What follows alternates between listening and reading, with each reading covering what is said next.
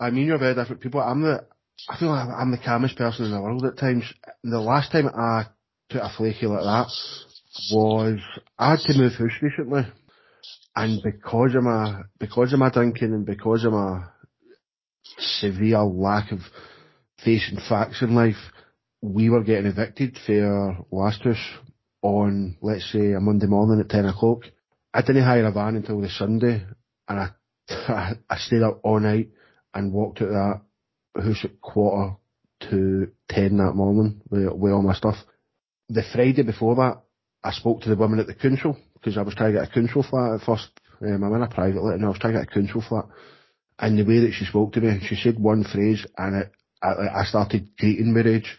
I went, look, you've got to understand that I need to know what's happening. Like, I've got my partner, I've got a cat and a dog, no children or anything like that, but I've got a family. I need to know what's happening come Monday if I'm getting a house. And the woman said to me, I don't have a crystal ball. This is the fucking social worker that's meant to be helping you find a new place. And that's the only time I can remember in the last 10 years I was fucking apoplectic with rage. I was greeting, I was shaking that t-shirt hanger, I was sweating, I was basically ended up fucking almost ripping my t-shirt off as well, but we're different people. You're like, £15 and a chicken bone, you're going after Nutman, but... I think yours is justified rage. Aye, but that's what I'm trying to get at. I'm usually pretty calm. Any bad advice you've been given? Like, you know, like we're whatever telling your story in the hope of helping somebody, but did anybody ever tell you something that was just wrong? Or just like terrible advice? Like, no, I don't. Or you followed it and realised it wasn't for you or whatever? In regarding life in general?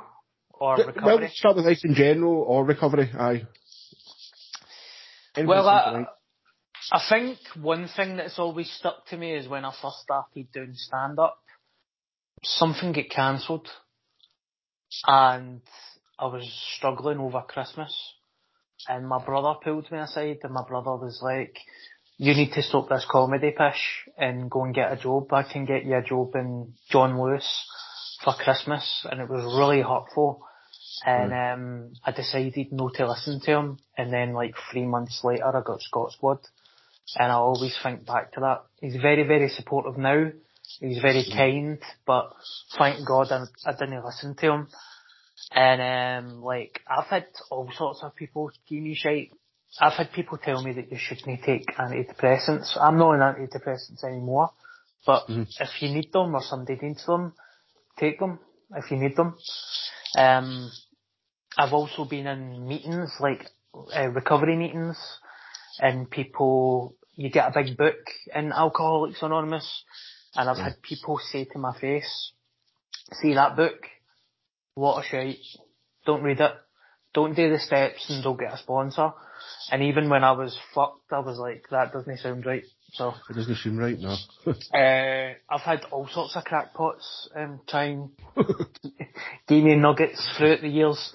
I think it's the beauty of it, the beauty of life is just to go on your own journey and do what makes you happy. The crackpots gravitate towards you because of what you do, basically. Aye, basically, aye. Especially when I'm drinking. Yeah, you mentioned Scott Squad a few times. I'm a big fan. We actually spoke about Scott Squad a couple of months ago on a podcast because I just found it because it only recently came out on BBC iPlayer, the whole thing. I was never really interested in it, and Karen had my partner, who's called Karen. She watched Scott Squad one night because she likes police shows, and she's like, "What's this shite?" And I was just like, "I don't know what it is," but I've not really seen advertised or anything like that. Mate, I'm a big fan. It's my new telly on in the house when you're doing things sort of thing. Like, I watched it all the way through, and it used to be Brooklyn Nine-Nine or whatever. You would just stick it on and it's there. It's just there on the telly. You're not really watching it. And I'm already hopefully through season 5 again. How did that come about then? How did that come about? Did you have to audition for it, or did they just sort of straight up offer you the part? I had to audition for it. I mean, Scott Squad's like 10 years now, but I was working in Asda as a trolley boy, and I was doing stand-up comedy as a hobby, I've told this story before. I was doing stand-up in a pub one night, and Joe Hewlett, the guy who came up with Scott Squad, was in for a pint. Right. And he came up to me at the end of the night and he was like, I would like you to come into the comedy unit for an audition for a show that we're making. Mm-hmm. And the first thing that went to my head was like, mate, I'm working on Friday, I don't know if I can make it.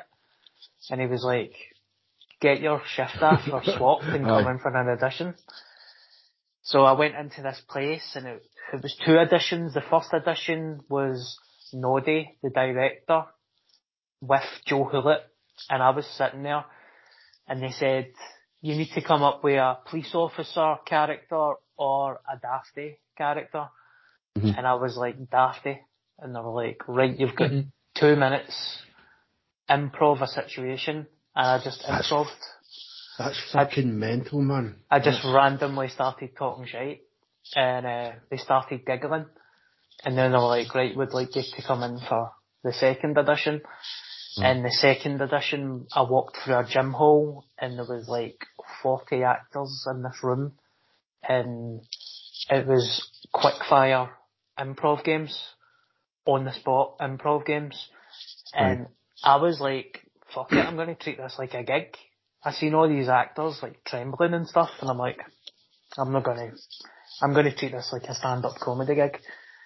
And I have said this before, they were like, you're so cartoonish and so mental that we can't offer you a part. Right. Because if you're a police officer, it would just be silly. And I never knew any of this. And then Joe said, we need to make him in the show somehow. And it was Joe that said, why don't we make him a pest that goes into a police station? And then together, we made that character together. So I made for, like, when I was in, we were doing meetings, I was like, they were said, what do you want to make Bobby as a job? And I was like, trolley boy.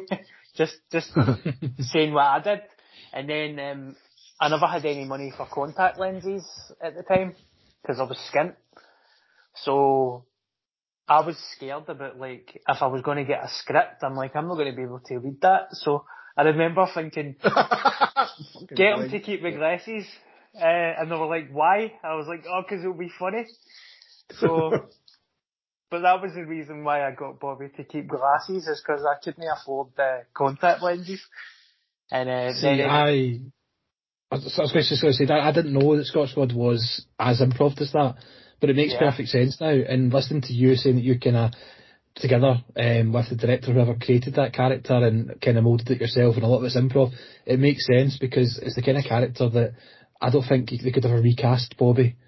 Nobody else could come in and do that. I don't think, it just wouldn't work. And I've always thought that since I first saw him, but the fact that it's improv, can I understand a little bit more now why. But even still, if it was scripted, that character is just, it's you. It couldn't be somebody else, I think, mate. I really don't.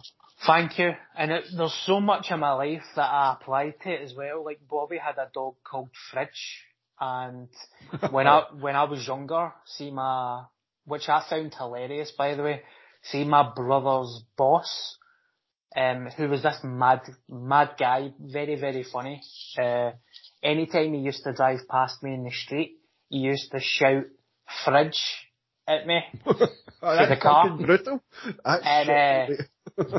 Well, it turns out Fridge was an American football player called Fridge. Yeah, he was at WrestleMania one year. Was he? I never knew that. Yeah, he did. He wrestled at WrestleMania one year. Colin's a big wrestling fan, by the way. So, because when I was younger, I was very, very big, right? And the guy used to call me Fridge, and he never did it in a cruel way. It wasn't a cruel way. And it was always lodged in the back of my head that was very, very funny. And they were just like, what do you want to call the dog? And I said, Fridge. You Fridge. That was that. I was going to say but Bobby and Officer Karen's relationship is, it's kind of fucking beautiful, man. Like, Officer Karen's so patient. You kind of expect her to snap one day and go like, Bobby, fuck off, get out, you're a pain in the arse, stop pestering me. But she's lovely, and Bobby he's a pest. but he's kind-hearted, he thinks about the community, he's not a fucking bad person, and the improv stuff makes sense, and the physical stuff as well, like there's... Are you alright talking about this? Is this alright? Mate, you've just asked me about mental health and taking eckies and all that. Think I'm going to be like, no, I don't want to talk about Scott Squad, man. Oh, slow down, you've mate. Just crossed a line, Jack. You've crossed a line, mate. I've just crossed a line. What do you mean? I used to be a trolley boy. Fucking hell, man. There's a few bits like that. In the very first season, when one of the first episodes, you win a comp. I'm saying Bobby wins a competition, right? And he gets put in the cell, and there's a visceral scream of Karen that you do, and for some reason that just split me in half. And then I was watching one and I'm like, you come in, you shite yourself, like just that it's so simple yet effective, man. Or like having two broken arms, like coming in with your two broken arms, all that sort of stuff. It's kind of slapstick, funny, touching, mate. I love it. I think it's like I says, it's my background telling, and I'm a big fan. Thank you very much. Thank you. Well, I mean, when I was growing up, I loved like people like Chris Farley and John Candy and stuff. I just like slapsticky kind of humour. Like, even though my stand-up is very dark and 18 plus, but when I grew up, it was Chris Farley, John Candy, the Marx Brothers.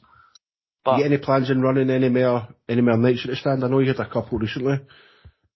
I've got nothing coming up recently, but I'm looking for a venue to bring back the Funny Bunch, and then I'm going to film a special, but I'll confirm that at a later date, because I've been doing this for about 15 years now. I've got 15 years of material that I've never put on camera. Right, okay. I'd like to film my best of and then just walk away from it and start over again.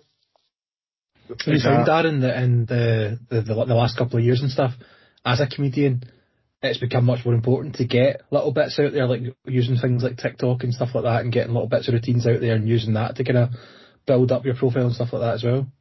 Yes, I think I've not put any stand-up on TikTok, but I've seen... Scottish comedians put it on TikTok, and it's changed their life, like absolutely changed their life. It's made them like almost household names, and fair play to them. I've just not done it yet, but that doesn't mean that I won't do it. I will do it. I'm thinking about maybe waiting to my show next year to film the special, and then maybe breaking that up for TikTok, or I don't really know, but yeah. The podcast has changed my life as well, by the way. In what way? It's just like any time somebody messages me, it's about the podcast. It's not about It's not about Scott Squad. Talking about TikTok, the sort of predecessor to that would have been Vine, and that's sort of first where I sort of came across you. It was, I'll be fucking on it. I used to do TikToks, but I was mad with Eckies and Coconut all the time, doing stupid eggs, running about tartlins in the street and shit like that, being a dickhead. It was a fucking toxic place, but it was full of fannies, it was full of bullies and shit like that. It really wasn't a nice place. Aye. You chucked it, I think you said, because people were starting to say you're that guy for Vine, rather than you're a stand-up, because you were doing stand-up at the time as well, or before that. So, but see, the TikTok generation, I'm going to call them the TikTok generation and sound like a fucking old man. Okay, granddad. But, like, say there's this might. I'm maybe feeding back to you something I heard in your podcast. I'm not sure, but like, say somebody puts out a bit of material, they've got 5 minutes, and then suddenly they think they can maybe sell out a 200-seater room or something like that, and they don't have enough material or anything to do that. Does that happen, where people, maybe something kicks and gets 5 million views, and then suddenly they're thrust in the limelight and unprepared for it, basically? They don't have the gig experience or anything like that behind them. Have you seen that happen to anybody, or does that happen, you know, when they're sort of catapulted beyond where they maybe should be on in the circuit or whatever? No. I wouldn't say it catapults them ahead of people in the circuit, because there's enough shows to go around for everybody, but when you first start doing stand-up comedy, you get 5 minutes, right? So you need to perfect that 5 minutes. You need to get used to being on the stage. Every time I got a 5 minutes, I used to go up and try to do a new 5 minutes. until a comedian that doesn't do it anymore called Mikey Adams pulled me aside and he was like, what you doing? He's like, just get your 5 minutes down to an absolute T, perfect it on stage. So I see a lot of these comedians, they get their 5 minutes, they've done it 10 times, they'll film it and they'll put it on TikTok. And it might get like 60, 70,000 views, but they've only done 9 gigs. Right. And then in their head, they need to go, oh, I need to write a new 5 minutes. So they're getting it's like they're TikTok comedians, they're no like stand-up comedians. See if you write an hour of stand-up material and you've got a show, and then you go and film that show, then you should break your hour solo show into TikToks instead of just thinking, what can I get up on TikTok? That's why podcasts are good, because you could just clip your podcast and put it up on TikTok. I feel like you're giving away... I mean, there's a reason why I've not put... People are like, how come you've not got anything online? That's my decision. I've worked hard to write... Obviously. Once you put it online, Darren, how do you then charge somebody for it when it's online for free? Exactly. And see, that it's hard, man. I've got some really... I mean, I'm not blowing smoke up my arse. Every comedian has an absolute belter. They've got some belters, right, like bankers. And I'm like, I'm not putting my fucking bankers on TikTok. Like, I've took years to write that. Like, I've got some jokes that Asda, sometimes when I was in Asda, sometimes I've wrote a word and it's took me to go back to that like 10 years later to finally think, all right, I can get it now, and then turn it into a joke. I've got some jokes that have took me 10 years to write. I'm not going to just chuck it on TikTok. And then you need to go on in front of a crowd and do it 20, 30 times, 40 times. Punch are shouting your jokes back at you, but do the punchline for you and stuff like that, but that will be a fucking nightmare. Garlic bread. I was... I don't know why I laughed so much at that. That's with me, that was. He's a fucking... He's selling tickets for a 2026 tour or something now, the cunt. Peter Kay? I don't know, man. He should chuck it, but that's just my personal opinion on. But why would he chuck it when he's selling out gigs 3 years in advance? Because he's going to fucking kill himself, man. Like, that cannot be healthy. Last time he doesn't look well, basically. He's just eating garlic bread. That's no, that's what he does. Aye. No, but here I'm at a stage in my life, like, just because I don't think Peter Kay's funny. There's a million, like, I'll give you an example, right? Mrs. Brown's Boys. My ma asked me to take her to the cinema to watch the movie, and I was like, "Oh my god, no!" And she was like, "I've got nobody to go with. Can you take me?" And I was sitting there, rated. Mother like son. Exactly. She's sober enough. She loves Eckies. She's kidding on, by the way. But I was sitting there and I was like, God, this is pure shite. And then I had a moment of like, this isn't for me. This film's not for me. It's for people like my ma and people older than my ma. And it's the same with Peter Kay as well. Like, I might not be a fan, but if I'm a producer and he wants to make a TV show, I'm going to give him a blank checkbook. Because I know that there's going to be thousands of people tuning in. Same with Mrs. Brown's Boys and all that stuff. But if that was 10 years ago, I'd be like, oh, shite, I hate them all. I'm not like that. We did this discussion a couple of times, Colin, so we have a bit like, Michael McIntyre's like the example I use.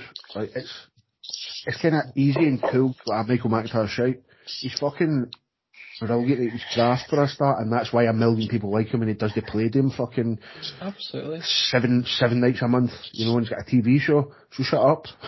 Yeah, like, who's the idiot? You and I sitting here saying that, or him with millions in his bank account, you know what I mean? Just because it's not our cup of tea. I'm not a big fan of Coldplay, but they sell out stadiums all over the world. Do you know what I mean? It's just, going for the mass market isn't a silly thing to do. I heard a fact about Coldplay the other day.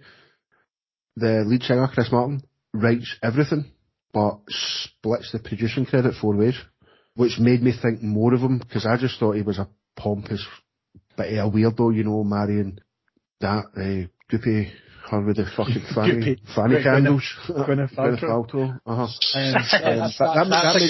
made me think more of him, that he does everything and then just the guys play it, but he splits the money 4 ways. So, well, you said a good thing about him, so I'll ruin him for you as well. At his gigs, so during his gigs, my mate Sarah went to one of his concerts, and in front of the stage was all exercise bikes, and people at the gig went on the exercise bikes to neutralise the carbon used by the band.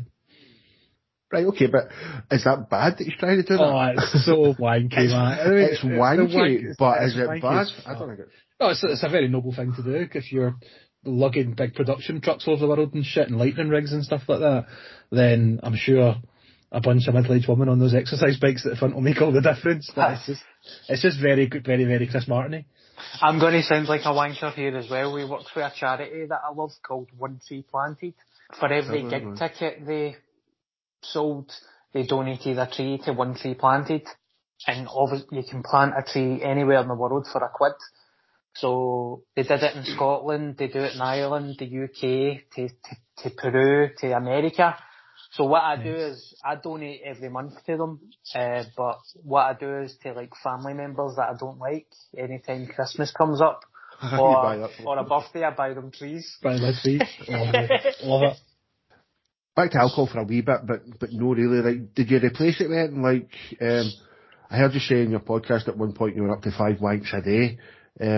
Is that filling a void in your soul? Like, what's happening? You asked if it was alright to talk about Scott Squad, then just drop that in. I know. I don't get fucking acting jobs.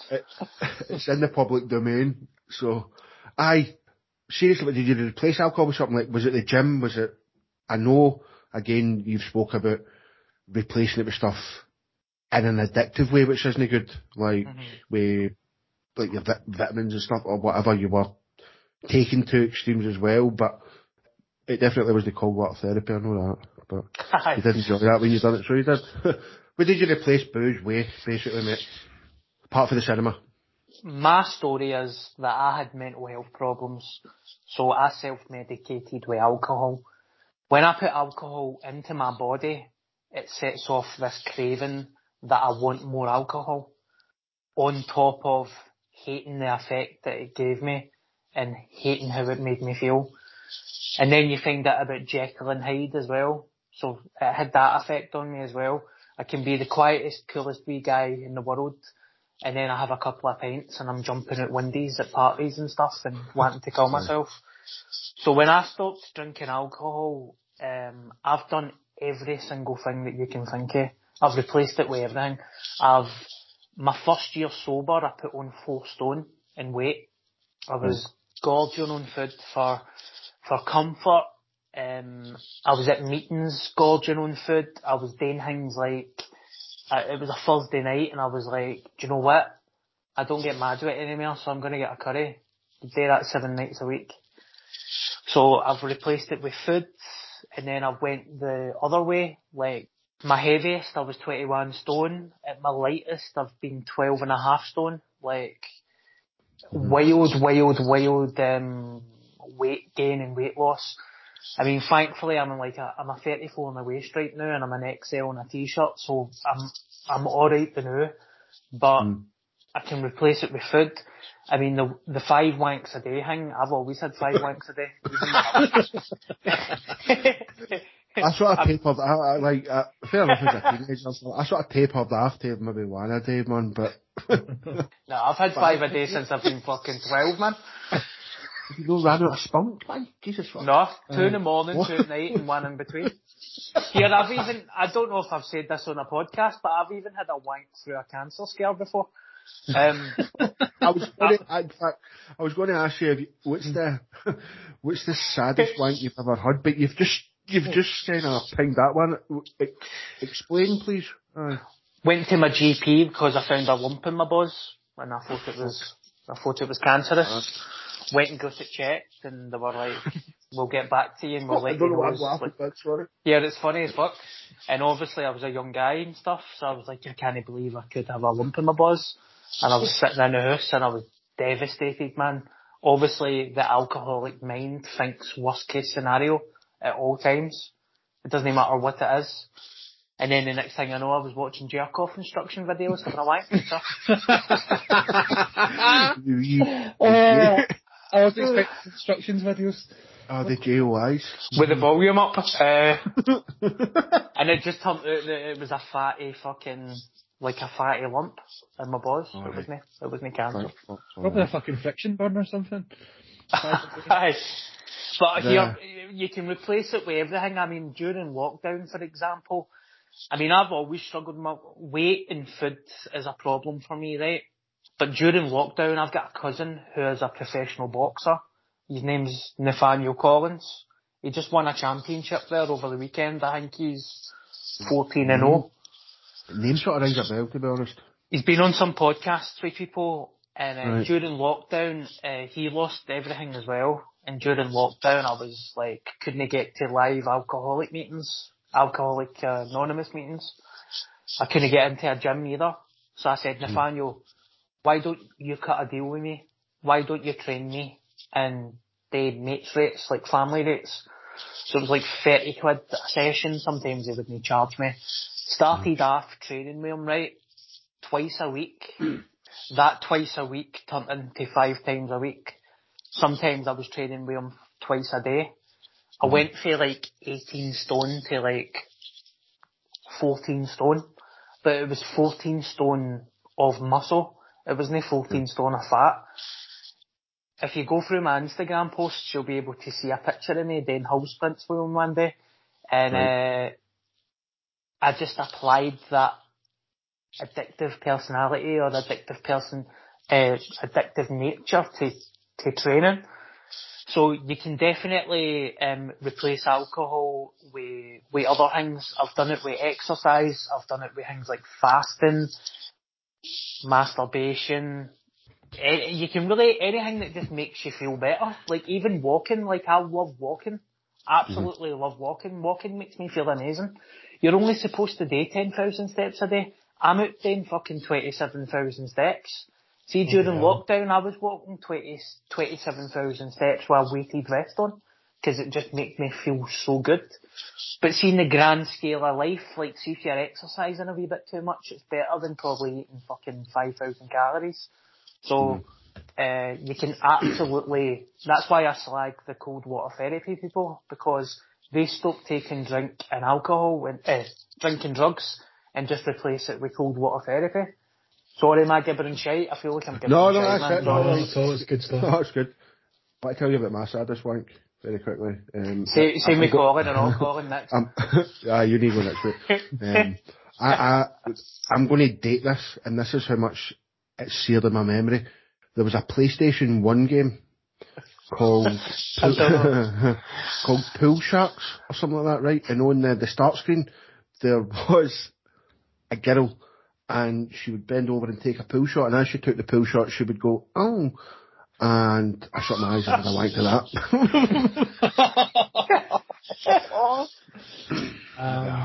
So, a long time ago, yeah. You weren't expecting a computer game. But not even the computer game, I shut my eyes and it was the sound of her hitting the pool shot. And that's what fair enough. I've spoken about wanking plenty on pods before as well. Yeah, like I says, I'm that look at me person. I'm pretty open about stuff like that. But Colin, mate, don't worry. You know, you don't want to tell us about your wanking. That's fine. No, listen, I don't want to be the one that chickens out of it. Fuck it, let's do it. I think off the top of my head, my saddest one would have been one of the first times that I started shaving my balls, and I was doing it in the shower, and I came to the conclusion about a minute into it that would be a much easier task to do if what I was shaving was a little bit bigger. So yeah, I did it over the vibration of a razor, basically. So there you go. As you were shaving your balls, right? You've been watching The Last of Us, Darren? Yes, I watched the last 2 episodes tonight, and I love it. So good. It's so good. Fantastic. I find myself, it's probably been with the booze over the years, quite an emotional person, quite easily, like, busting any tears at shit. Are you a bit of a crier? Did any of the touching moments in the last couple of episodes bring a tear to your eye, mate? Or are you hard as fuck? You solid? When I first got sober, I was very emotional, but now I can see myself, I get teared up to music and stuff. But see the episode when the two guys got together? That was amazing, man. I've seen myself crying to that. Like, I've been watching a lot more telly being sober. Like, I never had much of an attention span. I would get bored easily watching stuff, especially if I was drinking. I'd be bouncing about from phone to TV to coming through here on the laptop, the PlayStation for a lot. I would never really had much of an attention span, so I've been watching a lot more telly. I watched something last night, but don't know if you've heard it. Fast and Farmerish on BBC Scotland. It's like farmer trials, like, so they like race tractors and shit. Yeah. Yeah, but for some reason, like, so there's all this sort of farming stuff going on, but the soundtrack is like Martin Garrix's Animals and stuff like that. It's heavy pumping techno, or like sort of trance for the mid 2000s, and just the dichotomy between. It's like, honestly, it made me want to take Eckies again. Honestly, just listening to the tunes. I thought you said you make you want to fucking buy a tractor.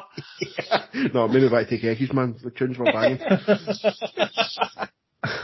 But it's so strange because they're like building haystack models and shit like that, and then a beat just drops and it's like, ah, here we go.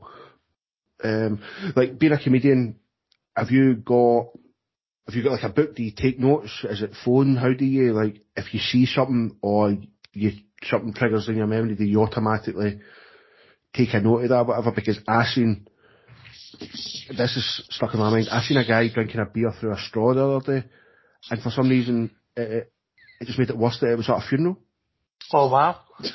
There's a lot to unpack there. There's a lot to sort of dig your teeth into there. But again, like, say you've seen something like that, would that be like, are you taking a note straight away or whatever? How do you write comedy? It's quite simple, mate. If I'm out and about and cutting about the street or in public transport, I just do a voice note on my mobile phone, and it could just literally be, I'll pull my phone out and I'll be like, seeing a guy drink a beer with a straw, and then when I get back, it's very Partridge, isn't it, Darren? monkey tennis. Monkey tennis, right? It does, doesn't it? It does. It works. And then. I just do it because I'll forget as well. I used to do the notes, but then I'll get back to my flat and I've got a couple of jotters and A4 like notebooks and stuff, and then I'll just write it out. But I don't really write a joke word for word. I'll be like, you know, if you were to look at my set list before I was to go on stage, it might be sobriety, mental health, weight loss, you know. Like that type of shit. Or even the example that you gave, I'll be like, right, I seen a guy at a funeral drink a beer with a straw, and I'll just go up and I'll work on it. I'll be like, I'll just go up and start talking about it. Mm-hmm. And whatever. That takes you. And that's the beauty of open mic nights and improv nights and stuff. You go and work it out, and if you die in your arse, then that's it. Conspiracies, mate. You speak about conspiracies quite a lot in your podcast. My favourite conspiracy is, you ever heard the one that Paul McCartney's basically a stand-in? Yes. Yeah. Yes, I have. And the best thing about the conspiracy is the way he died, is that he walked out of a studio and was decapitated in a car accident, basically. And to cover the whole thing up, they hired a lookalike, and that was back in 1966, supposedly. That's my favourite conspiracy, mate. You get any sort of conspiracies that A, are your favourite, or B, that you actually believe? Well, that's quite a fun one. Mm-hmm. That's enjoyable, but like genuine conspiracy, like ones that I believe that are real. I think the JFK assassination that's a cover up. Why do you believe that? I just think it was just. I mean, I had to stop reading up on that, actually. It was affecting my mental health, like, it totally fucked. Seriously? Yeah, addicted to it? I was having, like, nightmares about it and stuff. I just think it was so blatant and so exposed. It can't just be one guy that got a lucky shot from a library building. Everybody hated him. Like, the government hated him because he was religious. I mean, he was Catholic, he was Irish, he didn't support He was the first Catholic president as well, wasn't he, ever? Yeah, he was, right. So he was like a white Anglo-Saxon Ku Klux Klan country that hated black people, hated everybody, and he kind of supported all that. So he had the Klan that hated him, the Mafia hated him, like literally everybody hated him. So I think, God, it's been so long that I've not read up on it for ages, but there was one about it that there was supposedly a guy in a drain with a gun. The thing with conspiracy is, I just kind of think, I'll let you finish, but Sean, I've jumped in there. Not cool. That lots of people can't keep a secret. You know, like for these conspiracies to stand the sort of snapping point, I would call them, there would have to be like 1,000 people that kept a secret for that length of time, and I just don't think people can do that. That's always my kickback on most conspiracies anyway, but a guy in a... See, that's it, supposedly a guy in a stank, that just blows my mind that people would think that's a thing, is there? You must have read something back in the day that sort of grabbed your attention and you went, right, okay, I can try to get with that. Well, that's the thing about conspiracies, isn't it? I think it's there in plain sight. Uh-huh. And if you look at it and see the information and read it and then believe it, they'll call you a conspiracist or they'll call you mental. I mean, obviously there's facts about it that are just no real, like there's the umbrella guy, which supposedly did that with an umbrella and he shot through the umbrella. There's a conspiracy that the guy driving the car reached round and actually shot him with a gun, which is just no true. That's obviously no true. But there's videos that you'll see, like, they've put these 4D printing techniques to it, and you'll see on the grassy knoll that there's, like, a guy with a gun on the grassy knoll. I believe that somebody was on the grassy knoll. There was numerous shots coming from everywhere. So I think there was the grassy knoll. I believe that somebody was hiding in a drain as well. As mental as it sounds. It does sound, that's the thing to me, it does sound mental, right? And I think that Oswald was in that tower, and it was like some type of cover-up, or maybe he was involved as well and he wanted to kill Kennedy and he was just the fall guy. There's so much more to it. I think it was he got shot in Elm Street and down the road, I think it was the KKK headquarters and stuff, so I'm like, the KKK fucking done it. It must be them. I'll tell you quickly, have you heard about the death of Newt Witness? The Witness? No, mate, never heard it. Never heard it. So if you put into YouTube, there was a death and Newt Witness. He was driving along a motorway in a car. You'll see the video. And this guy said that he's seen, there was a rail track just above Elm Street, and he says as he was driving along the motorway, he's seen this guy dressed up as a railroad worker, shoot a shot from a rifle, get up, unpack the gun, put it into a suitcase and just walk up the track. And see, because the guy was deaf and mute, he couldn't, like, scream for help. Like, he was pointing at the guy and all that stuff. Like, if you see, it's on YouTube, if you find it, you'll find it. And that was another thing that blew me away. I think there was just a rainfall of bullets going towards the guy, and it's just whoever hit him first. Oh, you think it was like they went in mob-handed, basically? Like, you up there, you down there, you down there. Aye. And just see if anybody can hit him. Aye, and he had something wrong with him, right? He had a disease. I don't know if it was syphilis, maybe, but there was something wrong with him. See if he never get assassinated, he wouldn't have lived to old age. But see, when he was driving that day, he had a back brace on. See that first gunshot that hit him? See if he wasn't wearing a back brace, he would have slumped over and he would have lived. But see, because the back brace kept him up, that's how the second shot killed him. So how mental was that? If our conversation, my DMs are open, the Patreon messages is open as well, that sort of stuff. You can definitely drop me a message if you feel like what we spoke about today, if you see yourself in any of our conversations or anything like that, if you identify the things we spoke about, give me a shout.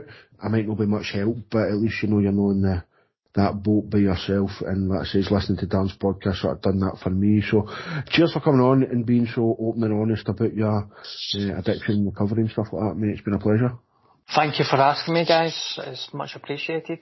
If anybody's struggling, back on side or a mental health charity, you've got Glasgow Samaritans, Alcoholics Anonymous, and you know what, if you're scared about going into your GP, just pull your finger at your arse and walk in and get help. Speak to a professional. That's a bit of advice that I would give anybody. Is there's professional services out there. Go and speak to somebody whose job it is to help. Colin, mate, I feel like you've kind of been sitting there listening to me harp on for the last hour and a half, but as always, cheers, mate. No, pleasure. And first of all, good kudos to you, Jack, for what you're doing and trying to sort yourself out, and even more kudos for coming on the pod and speaking so bravely about it. And also to Darren, who's been doing this for a lot longer than you, but brilliant to come on, and thanks for the impact you've had on my mate, mate. Thank you. Thank you, man. Nah, thank you. Let's all have the saddest wank together before we wrap this show. But aye, magic. Cheers for tuning in, and we'll speak to you soon. Ta-ra.